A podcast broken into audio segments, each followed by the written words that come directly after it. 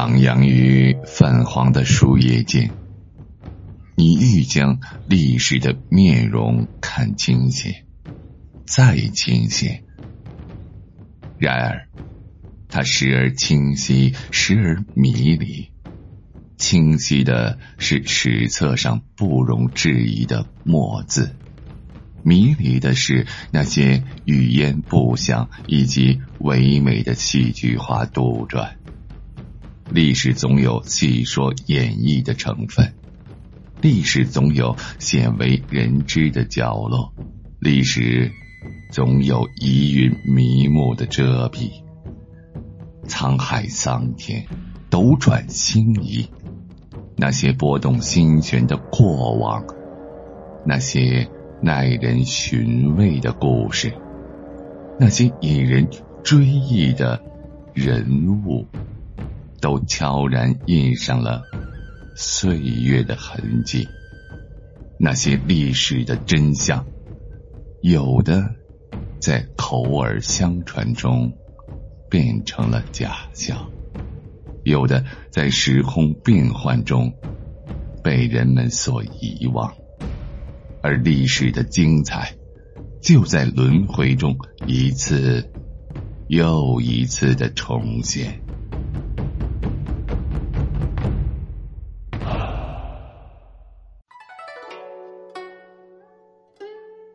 皇帝是古代最有权势的人，所以竞争者有如过江之鲫，但胜利者却寥寥无几。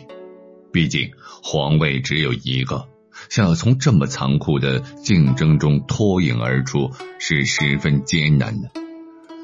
宋孝宗赵慎所使用的手段，便是十个貌美如花的处女。作为南宋王朝的第二任皇帝，赵慎并非嫡出。他本来的名字叫做伯宗，不是宋高宗赵构的亲生儿子，而是赵匡胤的后人，是赵匡胤次子赵德芳的六世孙。自从宋太宗赵光义当上皇帝之后，宋朝的皇帝便再也没从赵匡胤的后人出现过。按道理，赵氏没有机会登上皇位的。但从一二七年，宋徽宗与宋钦宗困守东京汴梁时，局面才有了转变。当时刚刚灭掉辽国的金国一鼓作气攻进了宋朝的首都，将这两个皇帝全部俘虏，同时还抓走了宗室、大臣、后宫嫔妃，共计三千多人。这就是历史上有名的靖康之辱。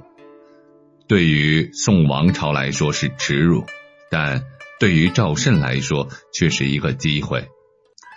当时侥幸逃过一难的康王赵构，在河南商丘登基称帝，创立了南宋。赵构即日后的宋高宗，但宋高宗安稳日子没过几天，就遇到了叛乱。他唯一的儿子在这次叛乱中丧命，而后的建炎二年，金兵攻入了宋高宗所在的扬州城。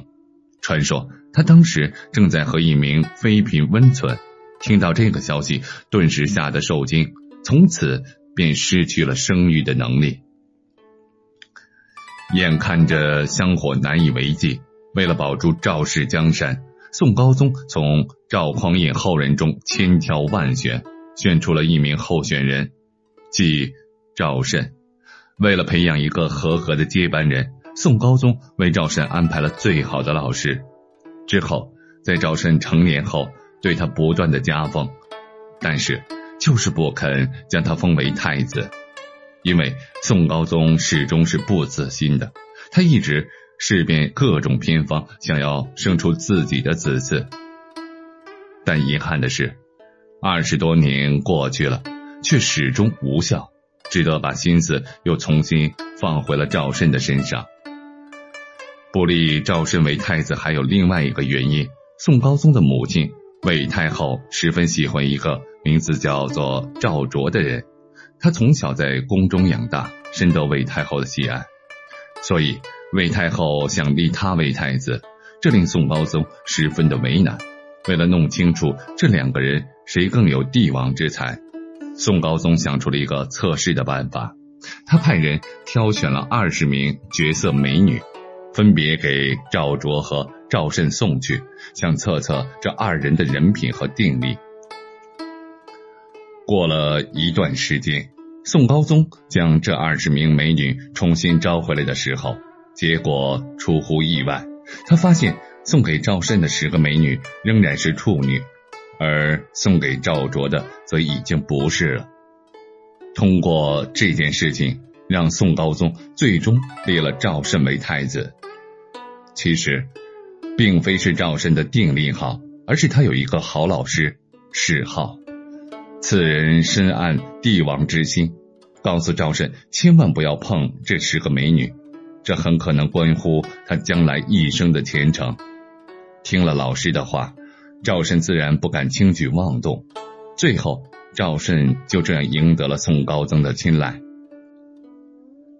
绍兴三十一年九月，金国再次南下进犯，受到南朝的抵抗后，金军退去。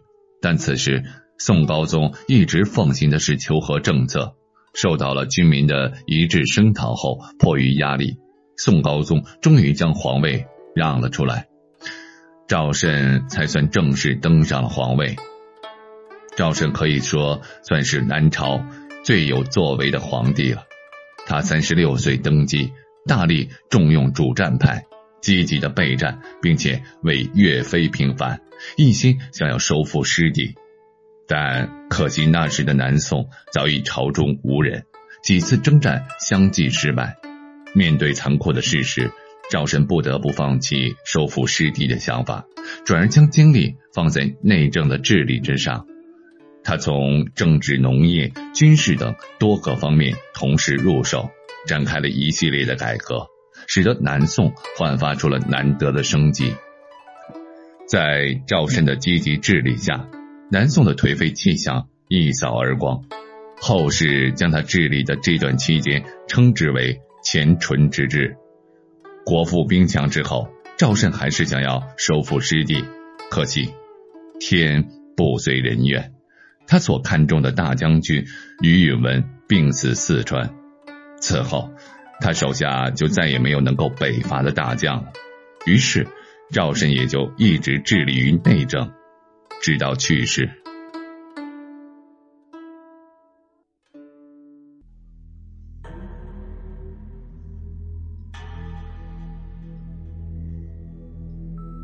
历史总是由诸多细节构成，犹如人生琐碎在柴米油盐一颦一笑之中。传统的史学研究。焦点集中于王朝更迭、社会的变迁，而我要为您讲述的，却是从细微之处入手，搜寻历史的蛛丝马迹，力求见微知著，去伪存真。作为历史的放大镜、透视镜和显微镜，不但从宏观上把握历史，还要从细微之处发现历史。